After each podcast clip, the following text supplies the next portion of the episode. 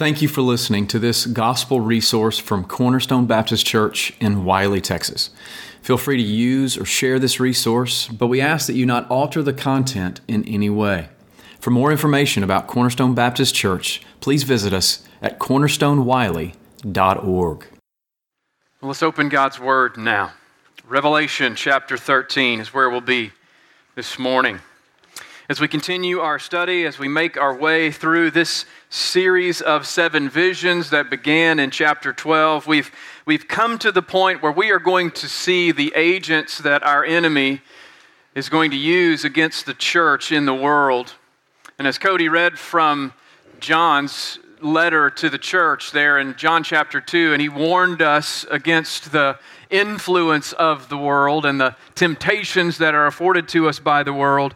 This vision here in Revelation 13 gives us a look behind the scenes to understand that spiritual power that is at work in our world to tempt us, to draw us away from our hope and trust in the Lord Jesus Christ. So, if you've made your way there, Revelation chapter 13, I'm going to read just the first 10 verses, and then we'll pray together before we go any further. John writes, And I saw a beast rising out of the sea with ten horns and seven heads, with ten diadems on its horns, and blasphemous names on its heads. And the beast that I saw was like a leopard. Its feet were like a bear's, and its mouth was like a lion's mouth. And, it, and to it the dragon gave his power, and his throne, and great authority. One of its heads seemed to have a mortal wound but its mortal wound was healed, and the whole earth marveled as they followed the beast. And they worshiped the dragon, for he had given his authority to the beast, and they worshiped the beast, saying, Who is like the beast, and who can fight against it? And the beast was given a mouth, uttering haughty and blasphemous words, and it was allowed to exercise authority for 42 months. It opened its mouth to utter blasphemies against God, blaspheming his name and his dwelling, that is, those who dwell in heaven. Also, it was allowed to make war on the saints and to conquer them, and authority was given it over every tribe and people and language and nation.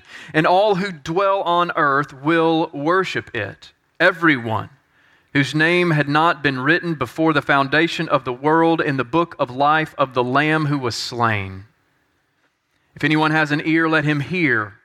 If anyone is to be taken captive, to captivity he goes. If anyone is to be slain with the sword, with the sword he must be slain. Here is a call for the endurance and faith of the saints. This is God's word. Would you pray with me? Father, we thank you for your word and we thank you for this gathering of believers where we can hear your word read and taught and prayed over us, where we can sing your word and sing of the faith and sing of our Lord. And now we have an opportunity in our worship to study your word and to try to understand what you have revealed to us so that we can know you, so that we can know the truth, so that we can be prepared to live in this world for your glory and to forsake the worldliness that is all around us. Father, I do pray that you would open our eyes and our hearts to see and receive your truth, and I pray that you would have your way with us accomplish your purpose and drawing us into a closer relationship with you, which requires us to see those sins that separate us from you, to turn from those sins in our hearts and in our lives, and to, to see Christ, our Lord, our Savior, the one who loves us and lived for us and died for us, and who rose from the grave to conquer and to show that everything necessary to make our way of salvation sure has been accomplished. Father, we thank you for these things. We pray all of these things in Jesus' name and for your glory. Amen.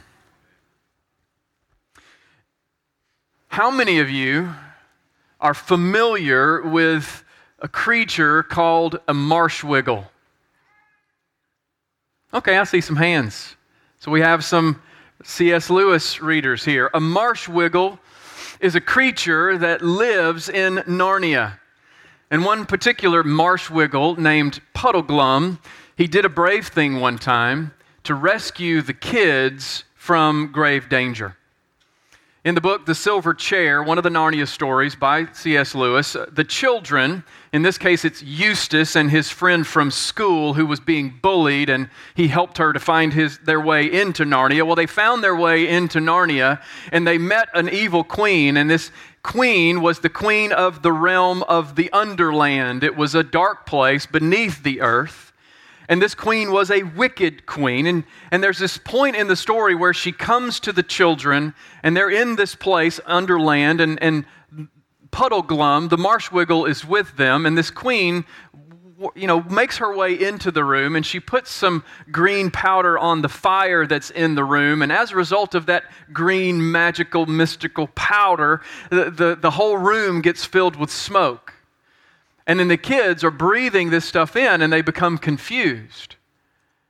And that was the power of the, the powder. And in the midst of this, the, the evil queen, she begins to twist their understanding the smoke has the ability to cause them to forget and they can't remember things. And so she begins to change their understanding of reality. She begins to question their understanding of Narnia itself, of Aslan, and, and of reality above the darkness. She even tells them at one point there is no Aslan, there is no world above. The only thing that is, is what is down here.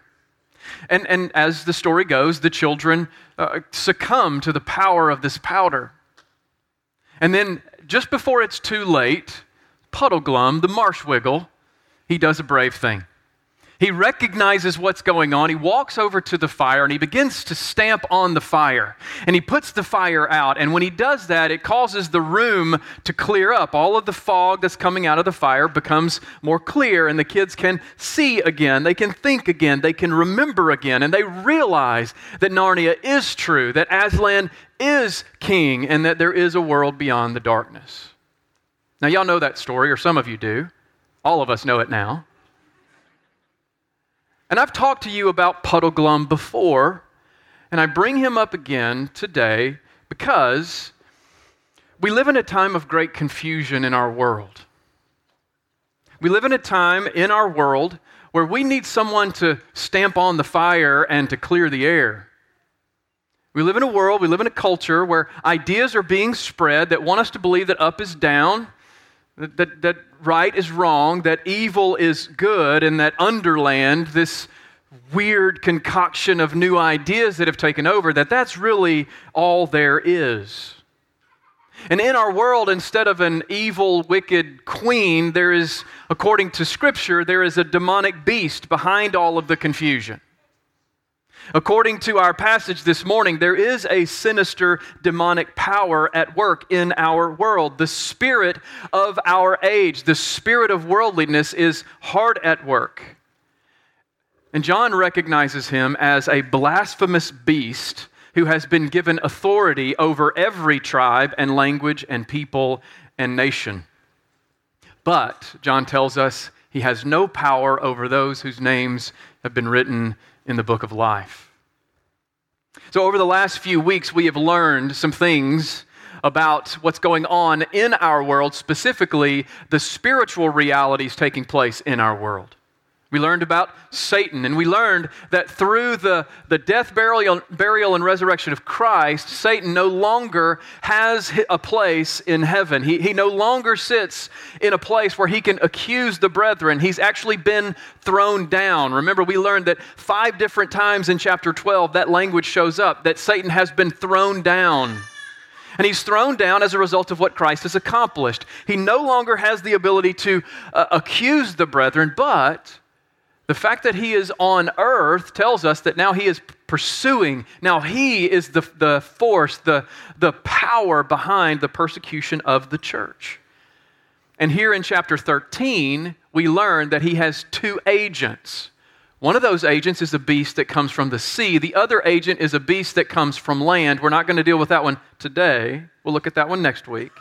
But my purpose in preaching this morning is to help us understand this beast from the sea to help us to recognize how this beast attacks and to remind you of the protection that God has promised to his people. So, those are our three points this morning. Let's look back at verse 1 and let's try to gain some understanding of this beast out of the sea. John tells us, and you could actually go back to the last verse of chapter 12, where it says that Satan, the dragon, the, the, great dragon that had been thrown down, he's standing on the sea, and then John sees a beast rising out of the sea with ten horns, seven heads, and ten diadems on its horns, and blasphemous names on its heads.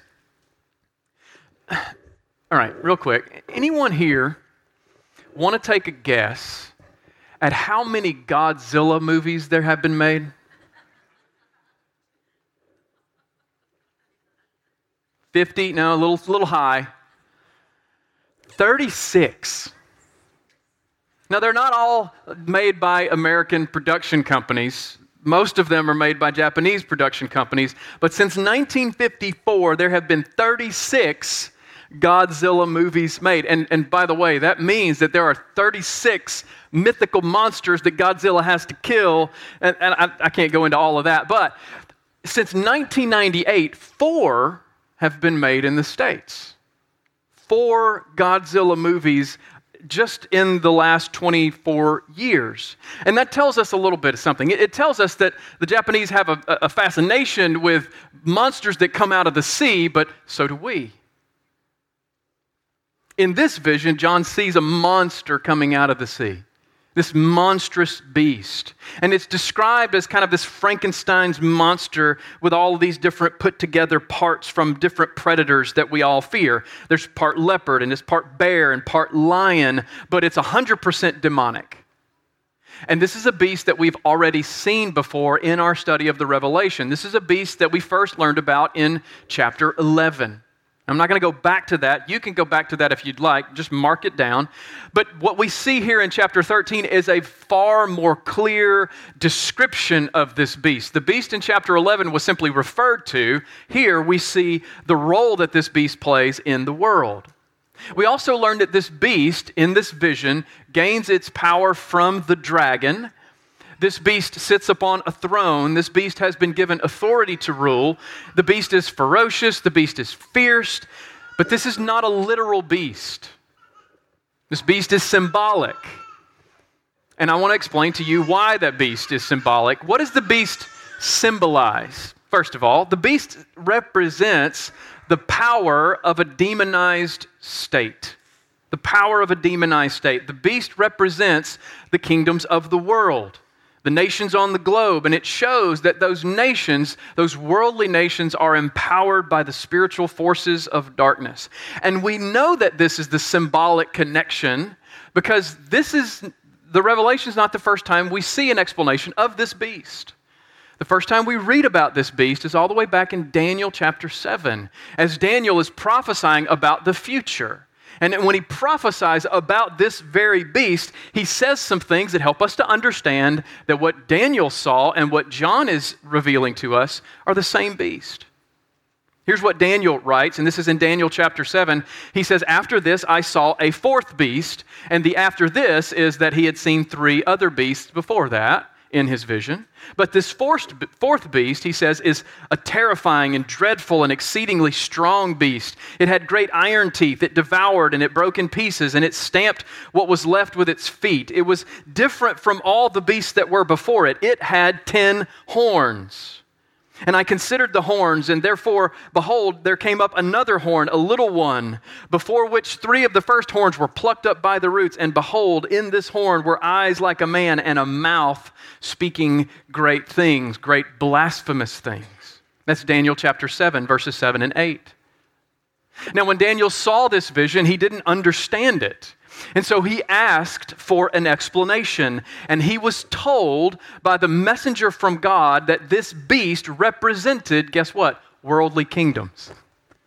That this beast is symbolic of something in the world, and the symbol that it's representing are the worldly nations, the kingdoms of this world, the kingdoms that were set against God, the kingdoms that would persecute the people of God. And then the, the, the, representative from God, the messenger from God, told him, and the horns represent kings, leaders who rule over those kingdoms and those nations. You can read about that in Daniel chapter 7, verses 23 through 27. And so when John sees this vision and he sees this beast, it's a callback to what Daniel saw. And Daniel's explanation makes sense for us today as we see this beast and what it represents. This beast that is empowered by Satan himself, that has authority over the nations of the world, every tribe and people and language and nation. This beast is a representative of the, the kingdoms of the world set against God and his purposes. Behind the kingdoms of this world, the scriptures tell us, is a demonic power, the spirit of Antichrist, the terrifying, dreadful, and exceedingly strong beast. This beast is worldly. This beast is radically narcissistic. It is self obsessed, and it is bent, specifically, according to this vision, on reviling Christ. It utters blasphemies against God, but it's also bent on attacking the people of Christ, the church.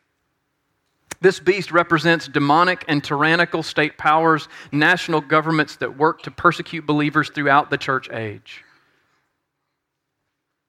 But this is not the only beast we see in this chapter.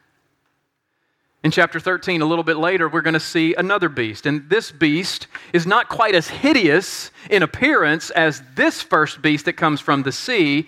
The beast from the earth performs signs and wonders. It speaks with controlled confidence. It, it instructs the world to worship the beast, and everyone who does worship the beast, this second beast from the earth puts a mark upon their forehead. The second beast represents something as well. The second beast represents demonic false religions and worldly philosophies. And what John is helping us to understand is that as we live in this world and we are faced with temptations in, in, in just in, in general worldliness, there's also a spiritual power behind these things. In chapter 17, by the way, we're going to learn of another agent that is empowered by the demonic this is the agent known as the, the whore of Babylon who rides up on the serpent. And she's just as demonic.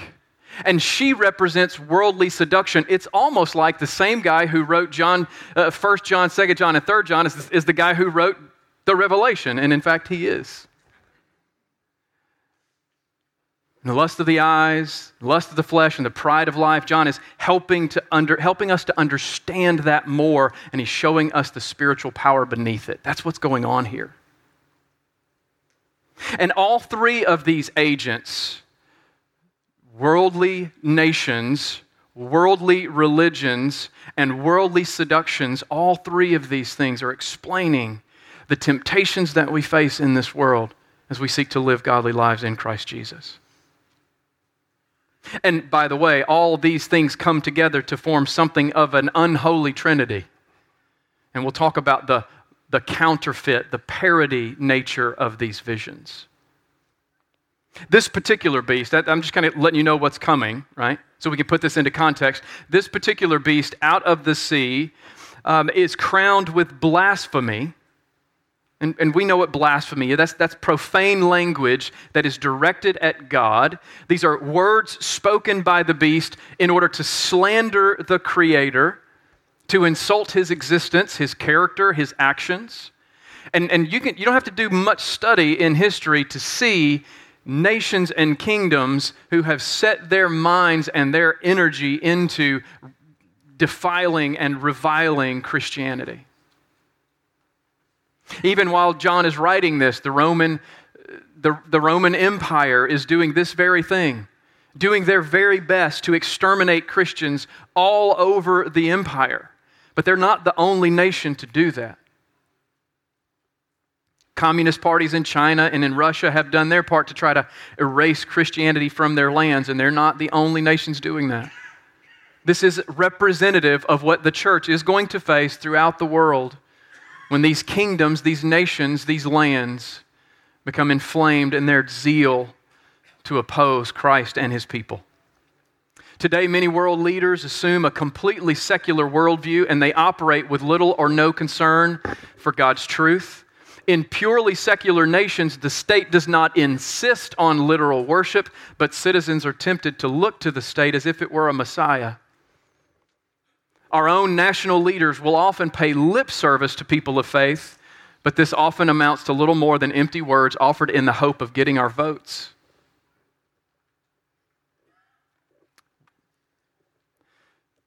So, what are we to make of this? Uh, what are we to make specifically of this mortal wound?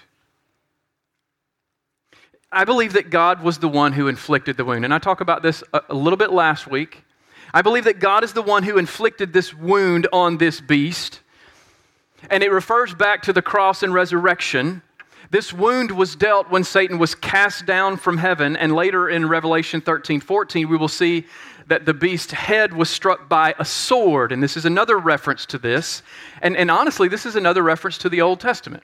I was sitting down with a brother and sister last night, and we were talking about this Revelation study, and they were, we were just kind of going back and forth of things that we were learning. And one of the things that I was surprised to learn as I've been studying through this is just how much of the Old Testament we see being drawn into the, the Revelation. And John is just drawing from these Old Testament stories, some that are so obscure you just wouldn't, you wouldn't recognize them generally. But, but then there's this one in Isaiah chapter 27 and verse 1. It says, In that day, looking forward, the Lord with his hard and great and strong sword will punish Leviathan, the fleeing serpent, Leviathan, the twisting serpent, and he will slay the dragon that is in the sea. By the way, Leviathan is a creature that comes from the sea that in Job God has to tame.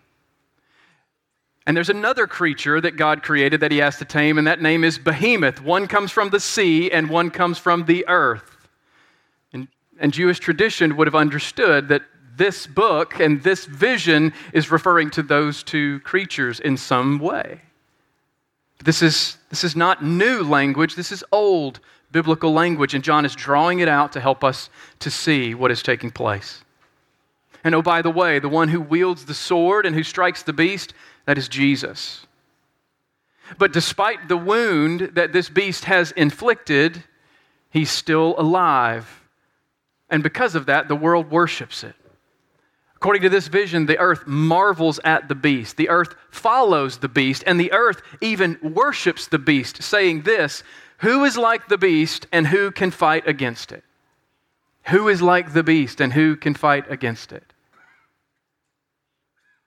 Now, this phrase is an interesting phrase because it, it looks similar to something we would see being said to our Lord, who is like the Lord and who can stand against him. And that is not a mistake. One of the themes of the revelation is this idea of Satan's attempt at parody or counterfeiting the theme of Satan's parody of the Godhead, his intent is to counterfeit what he sees in reality with God, and he presents that to the world. Let me, let me present a couple of things just for you to consider, because maybe you've never heard about the, the, the idea of counterfeiting as being a theme within the Revelation. But here's, here's a few things for you to consider. Number one, the beast is the image of Satan who brought him forth, just as Christ is the image of God who's been begotten by the Father.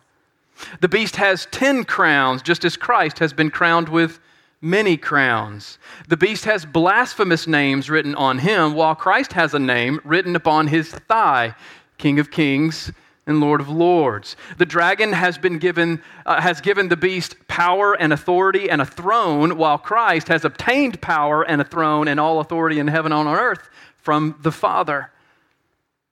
The beast has recovered from a mortal wound while Christ gave his life and was raised from the dead to the glory of the Father. The beast and the dragon receive worship from the world while God and the Lamb receive the praise from the host of heaven, but all the redeemed also. The beast utters blasphemies about God while Christ utters praises of his Father. The beast makes war on the saints and Christ makes war against the beast. All of this is being presented to us in, uh, in symbolic fashion to help us see that what God has done in the world through Himself and the Son and the Spirit and the bride, Satan is trying to do in counterfeit. Through his own power and through the beasts, and even through his bride, so to speak, and those who dwell on the earth and worship him the theme of counterfeiting. Together, Satan, the beast, and the false prophet, they form an unholy and demonic trinity, if you will. And this is the great part of the enemy's deception. Have you ever heard that before? Some of you have, some of you haven't. But Jesus has given us this vision for multiple reasons to inform us so that we can be on guard against the deception. Like puddle puddleglum stamping out the fire of confusion, Jesus gives this to us so that we can see clearly, so that we can remember the truth, so that this vision sets the record straight about what is going on in the world. Governments, false religions, the lust of the flesh, these things are working to keep humanity enslaved. Or to use Paul's language from 2 Corinthians 4, in their case, the God of this world has blinded the minds of unbelievers to keep them from seeing the light of the gospel of the glory of Christ, who is the image of God. Paul makes it clear in that passage that behind it all is the God of this world. So, this beast is symbolic. It's a symbolic reference to the evil nations of the world who seek to take the place of God in our hearts. This beast is counterfeit put forward by our spiritual enemy to tempt us to put our hope in the state, to put our hope in governments, to put our hope in men rather than in Christ. And we'll talk about that a little bit more in just a moment. But now that we've seen something of what the beast symbolizes, let's talk about his tactics. Look at verse 5. And the beast was given a mouth, uttering haughty and blasphemous words, and it was allowed to exercise authority for 42 months. It opened its mouth to utter blasphemies against God, against his name, and his dwelling, that is, those who dwell in heaven. Now, this, this is not much of a stretch from where we were last week. You remember what the, what the enemies, what the dragon's uh, weapon is against the people of God? It's his mouth. He opens his mouth in an attempt to sweep away the people of God with a flood, and that flood is a flood of lies. Basically, what this is is a callback to what we learned in chapter 12 about Satan attacking us through deception. Satan wants to cause us to reject the Word of God. Remember, this is an age old tactic. This goes all the way back to Genesis chapter 3. He wants to cause us to, to doubt the Word of God. He uses his mouth to try and wash us away uh, with, a, with a flood of deception. He wants to steal away our faith and our trust in God and in His Word. And, and the beast is using the exact same playbook.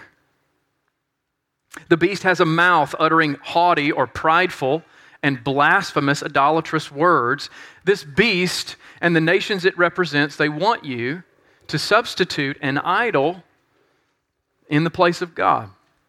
It wants you to ignore the scriptures Put your energy, your hope, and your trust, and ultimately your worship into the state. Now, in John's day, where it was obligatory upon everyone within the Roman Empire to take a pinch of incense and to uh, throw it on the altar and to hail Caesar as Lord, you can see the connection that's being made there. Worshiping the state was very real at that time. Worshiping the head of state was assumed at that time. And John is taking that and he's helping us to understand that there's this demonic power behind it.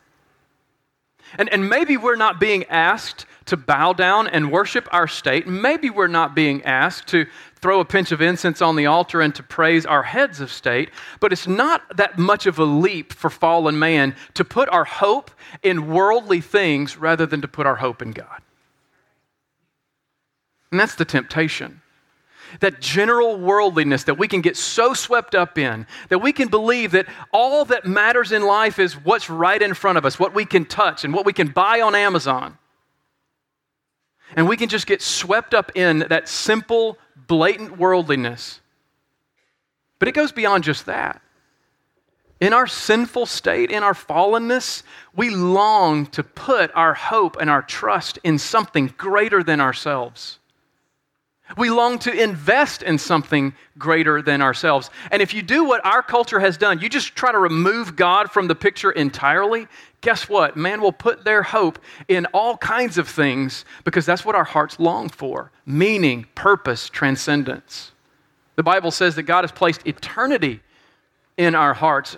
And if we're not going to fill that with God, who is the only one who truly can satisfy that longing, then we will start filling it with everything else. And this world has plenty of things to try to fill that with. That deep longing in our hearts to connect with something. When you remove God, we'll try to find something to put that in. And maybe it's sports. Some of you are just itching to get out of here because you want to go watch the game. And maybe that's not your idol, but it can be. And you need to be on guard against that. Maybe it's not sports, maybe it's something else. Maybe it's the fantasy world of gaming. That might not be an issue for half of this congregation, but it might be an issue for half of this congregation. Maybe it's not gaming, maybe it's your work. Or maybe it is politics. Or maybe it's your national identity. Brother, sister, this is a sinister thing. If it, if it were easy for us to see, God wouldn't have revealed it to us in such amazing fashion. He's showing us something that we would not readily see in ourselves. Millions of people in our country have given their ultimate allegiance to a political party. Many. They volunteer their time, they devote themselves to the catechism of the platform, they venerate the leaders of the party, they march in protest against the opposing party, and they worship at the ballot box or maybe at the six o'clock news. Should Christians be good citizens? Yes, and amen. Absolutely. We should be model citizens, but not because we idolize the state. We should be model citizens because we want to be faithful to Christ, which means that we strive to be faithful to His Word. We seek to do good to everyone, especially to the household of faith, and we seek to uphold the truth no matter where we go, no matter what we do, no matter who we're talking with. This beast is at work in our world today. This beast is at work in our country today seeking to destroy the commitment of God's people to the, the Word of God and the truth of God and what it means to live out a Christian life in this world. It wants our allegiance, it wants our trust, and according to this, it wants our worship. And it has made war on the saints. It wants to marginalize our voice so that it can marginalize the voice of our Lord. And it has been given authority over every tribe and language and nation and people. But notice that this authority is limited. Notice that this beast has been given authority to exercise for 42 months. Now, think about this for a second. We've seen that, that 42 months, or time, times, and half a time. We've seen that three and a half years. We've seen that about six times so far.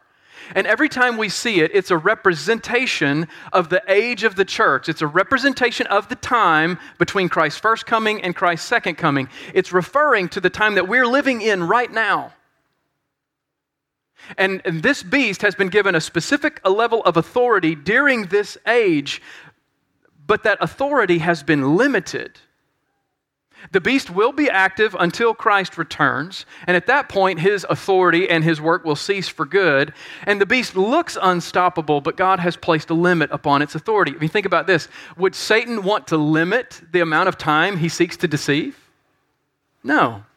It's not Satan that limits this beast, it's God who limits this beast. And John is showing us once again, which is a theme we've seen over and over again, that even though there is wickedness in this world, even though there are attacks against the people of God, the Lord has said, This I will allow and no further. God is the one who places limits on what the enemy is allowed to do. And this brings us to the last point. Because not only have we seen that God places limits upon what these enemies are allowed to do, but He also tells us from the very beginning of the book all the way until now, and we'll continue to see this theme, that as we, the people of God, face these temptations, God has placed His spiritual protection over us, and He will see us through these temptations. Let's look at, back at verse 8. He says, And all who dwell on earth will worship it, referring to the beast, and everyone whose name has not been written before the foundation of the world in the book of life of the Lamb who was slain. And what does that tell us? Well, it tells us a couple of things that there's a purview that this beast has, there's an authority that this beast has been given, and there's even a group of people that this beast has access to, but there's another group of people that this beast does not have access to. This beast is incredibly successful in garnering the worship and devotion of the world, of those who ha- whose names have not been written in God's book, but it has no power over those whose names have been written in the book of life of the Lamb. And notice that this, these names that were written down were written before the foundation of the world. This is the same language that the Apostle Paul uses in the book of Ephesians to talk to us about the eternal plan of God for redemption, which is that God wrote the names of his people in a book before the foundation of the world. And, brother, sister, if you are trusting in Christ today, then that's where your name is. And this passage is telling us that even though the, the kingdoms of this world will tempt us, even though those things are active, even though those things are there, God's protection rests over those who are His. This is a reference to all those who've put their trust in Christ for salvation. This is a reference to all those who are set apart for salvation from before the foundation of the world. This is a reference to those who've been born again to faith in Christ, and this beast is no match for the protection that God has placed upon us. And, and notice something else about this the names that are written in this book, this book of life, they were written before the foundation of the world, which means something. We didn't earn our way onto its pages. And nor did God use some divine vision to look into history to say, oh, that person's going to choose me, so I'm going to write their name down. No, no, no. This is saying that God set his saving love on us before he spoke existence into being. God set his saving and electing love upon us before the foundation of the world, before we'd ever done anything, before we were ever anything in this world, in reality, God had written names in a book. His love for his people, his love for you, has been fixed in his divine mind from eternity past, and nothing will change that, especially not this beast. And John is writing that to us. He's telling us, brothers, sisters, whatever you face in this world, you can endure. You can have confidence. You can put your hope and your trust in the Lord because He will never leave you. He will never forsake you. And whatever work He has begun in you, He will bring to completion at the day of Christ. With each new vision, Jesus shows us new terrors that plague the church. He shows us these incredible images of demonic forces that are waging war against us. And, and, and if, you, if you look at these things and you think about them, it can make a chill run up your spine. But with each new vision, John also reminds us of God's unfailing protection for the church. He reminds us that we are His, not by our merits and not by our goodness, but by His grace and by the faith that we have in Christ. And with each new attack, there is a, a renewed song of God's love over His people. So let the enemy come. Let the beast utter his blasphemies because God is for us. And since God is for us, we should fear no enemy our eternity is secure. Our names are written in the census book of eternity. Can't get more secure than that. So, what do we do with this? Right? So what? This is the vision, what this beast represents symbolically, how this beast attacks in the world, and how God has protected us. What do we do with that today? Three things I want to offer as application points, ways we can go forward First is this watch and pray. Watch and pray. Joel Beeke, who's written a, a wonderful commentary on the book of Revelation, I highly recommend it. He says this He says, Revelation 13 confirms Paul's statement in Ephesians 6 that we do not wrestle against flesh and blood, but against principalities and powers of darkness. A network of evil lurks behind this world. The world is in the grip of institutions and ideologies that transcend the individual and condition our lifestyle. We live in a consumer society that is rife with hidden persuaders, multinational companies, ideologies, and isms that wage war against the church and our Lord. And we should look behind these things to see the beasts of Revelation, the mystery of iniquity, the power of Antichrist, and the devil's schemes against the church. And Revelation 13 tells us not to be swept along, not to be intimidated by this evil. Rather, we should be watchful and we should be prayerful. Pay attention to what is going on in the world. I made mention earlier about those who watch the news with the kind of devotion of a, of a worshiper. And I'm not saying that we as believers should not be aware of what's going on in our world. We should be. We should think deeply about the things we hear. We should think deeply about the things that are being voted on at the ballot box. And yes, part of being a good citizen, part of being a good servant of Christ is to do what we can to promote His truth and good in our world. And part of that is how we vote. We need to be watchful. We need to be mindful. When those people come around your neighborhood and they're handing out flyers because they want your vote, do you just kind of go inside and not answer the door, or do you go outside and talk to them and say, What do you believe? What do you believe about this? What do you believe about that? How do you, where do you fall on this thing? When you hear phrases being talked about on the news and, and, and in school board meetings and things like that, things that are being taught to our, our country, to our nation, do you pay attention to those things? Do you learn what that's all about? We do our best, or we, we try very hard as a church to teach those things and how they relate to Scripture or how they conflict with Scripture. I'm thinking of things I mentioned last week, Um, like political theories and critical race theory and, and every other theory that gets applied into our world and gender theory and all of those things. Do you know what you think about that? Do you understand what those words are? We need to know. We need to pay close attention to the ideas that are being shared in our world, and we need to know what God's word says about them so that we can be faithful to Him when we open our mouths, when we vote at the ballot box. So be watchful don't close your eyes. Be watchful. Pay attention to what's going on, the wor- on in our world and pray that God would give you the wisdom to understand it and the ability to speak truth into it. So be watchful and pray. Second, and it's right here at the end of this passage, John tells us in verse 10 here is a call for the endurance and faith of the saints. We need to heed the call to endure. And endurance is not an easy word, right? Endurance refers to the inner strength that allows us to withstand hard things. By the way, you're a Christian. Did you know that God has called you to do hard things?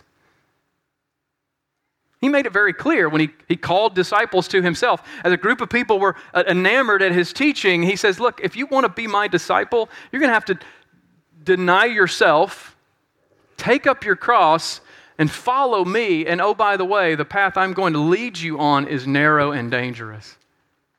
He's called us to do hard things, and it's going to require endurance. Endurance refers to the ability to hold up under pressure and not give in to the temptations that we face. James tells us in chapter 1 we're, we're to test our faith, and the testing of our faith produces endurance, which means that the more that we hold on to Christ, the more that we refuse to give in to the world, the stronger we will grow. And so, when those temptations are strong, when those ideas are flooding you, maybe you're a student and you're hearing this every time you go into a college campus. Or maybe you're in a working environment and this stuff is just being crammed down your throat through HR. Endure. Hold on to the faith. Don't abandon the truth. We endure for the sake of Christ. We endure for the sake of the faith once for all delivered to the saints. We, we endure in faith, trusting in Christ alone, trusting in Christ alone, our Redeemer and our Savior. So heed the call to endurance and faith. And then lastly, some of us, all of us, we need to repent and trust in Jesus. This great beast looks frightening until you look up and you see Christ who towers over every kingdom, who towers over every worldly power, who towers over everything and will bring it into submission. In Colossians chapter 2, the Apostle Paul says this of our Lord. He says, He is the image of the invisible God. He is the firstborn of all creation. For by him all things were created in heaven and on earth, visible and invisible, whether thrones or dominions or rulers or authorities, all things even this demonic beast, all things were created through him and for him, and he is before all things. And in him all things hold together. And he is the head of the body, the church. He is the beginning, the firstborn from the dead, that in everything he might be preeminent. For in him all the fullness of God was pleased to dwell, and through him to reconcile to himself all things, whether on earth or in heaven, because he has made peace by the blood of his cross. And you may be a believer today, and just in the, in the 40 minutes we've been talking about this, you've been confronted and convicted over some indulgence in the world that's taking you away from finding your hope in Christ. The call is to repent, to turn away from that sin, to seek the forgiveness of God, the cleansing that God promises to his people, and to renew your hope in, tri- in Christ alone. But there may be one here, maybe more than one here, who's, who's just embraced the world and your greatest love is not the Lord Jesus Christ and his truth. Your greatest love is this world. Your calling is to recognize the emptiness of where you've placed your hope, to understand that all of us, everyone in this room, we are sinners we are sinners in need of a Savior. And our sin is displayed in the fact that we do not put Christ first. Our sin is displayed in that we do not praise the glory of God and the holiness of God. And our sin is displayed when we transgress the law of God. And because we are sinners, we are desperately in need of a Savior. And the only Savior, the only Savior who will satisfy that need is the Lord Jesus Christ the one who came to us. We don't work our way to him. He came down to us, and He lived for us a righteous life we could not live, and He died a sacrificial death that we needed Him to die, and He was raised from the dead so that the Father could show that everything necessary for the redemption of my people has been accomplished. Put your hope and trust in Christ. Turn away from your love of this world. Put your hope and trust in Christ. We need to repent. We need to repent of the ways that we put our hope in the world and men and stock markets and politicians. We need to repent of the ways that we've given in to the lust of the flesh and the lust of the eyes and the pride of life. We need to repent and trust in the one who gave his life to save us and the one who truly rules over the world we live in and the world that is to come. So let me pray for us and we'll respond in worship. Father, I thank you for your word. And I pray this every week, Father, that these passages are difficult they are difficult for us to understand, and there may be other ideas. There, uh, certainly, there are other things that have been taught about these passages, but these things are true. That behind the worldliness that we face on a daily basis is a spiritual dimension, and that spiritual dimension is seeking to tempt us, to draw us away from our hope in you and our hope and trust in your word. And those tactics are there and they are deceiving. They are to pull us away, to cause us to place our hope in something other than Christ. And so, Father, I pray that you would protect us. I pray that you would make us discerning and wise. I pray that you would help us to put our hope and trust in Christ alone. I pray that we would be confident in the protection that you have promised to your people. And I pray, Lord, that you would receive the glory from the lives of your children. Help us to be a light in this world. Help us to be good citizens. Help us to do all that we can under your authority and according to your word to be what you've called us to be salt and light in a world that is decaying and dark. But Lord, help us to be on guard. Protect us and use us, I pray. In Jesus' name, amen.